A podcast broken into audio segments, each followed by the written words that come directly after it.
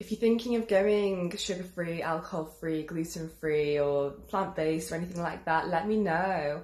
Um, I have experience in this, doing it myself, I've been alcohol free for gosh, like three, four years now, sugar free for probably about a year, and plant based on and off for five years. And what helps me is having a strong enough reason to say no to the temptations because there's going to be times where you're tempted, let's be honest.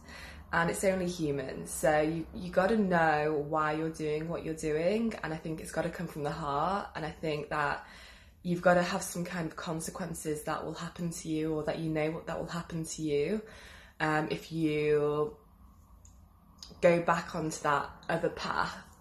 And for me, I'm a very feeling based person. I know when I feel my best. I know what makes me feel good.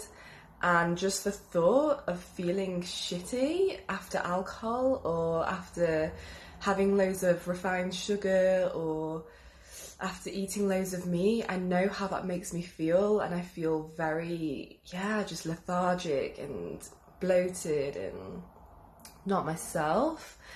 So, that in my mind is a big enough motivator to live the lifestyle that I live and be free from all these things that were controlling me in a way. They were hijacking my mind or and they were hijacking my health.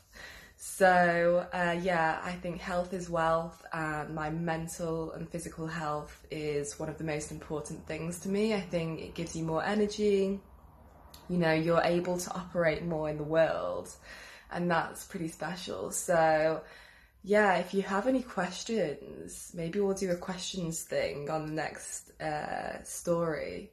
So, yeah, let me know and have a fabulous weekend and lots of love.